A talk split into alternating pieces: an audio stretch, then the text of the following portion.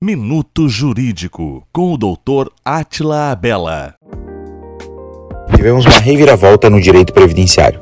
O ministro Nunes Marques, do STF, fez um pedido de destaque no julgamento da revisão da vida toda. A revisão da vida toda havia sido aprovada pelo STF, quando o ministro Alexandre de Moraes proferiu seu voto favorável, deixando o placar em 6 a 5 a favor dos beneficiários do INSS. O pedido de destaque é uma solicitação para que o processo saia do plenário virtual e vá a julgamento no plenário físico. Agora, o julgamento está zerado e será recomeçado no plenário presencial. Ainda não foi definido nenhum prazo para a realização da sessão presencial. Caso haja qualquer outra novidade sobre o julgamento, vamos certamente noticiar em um novo Minuto Jurídico. Minuto Jurídico, com o Dr. Atila Abela.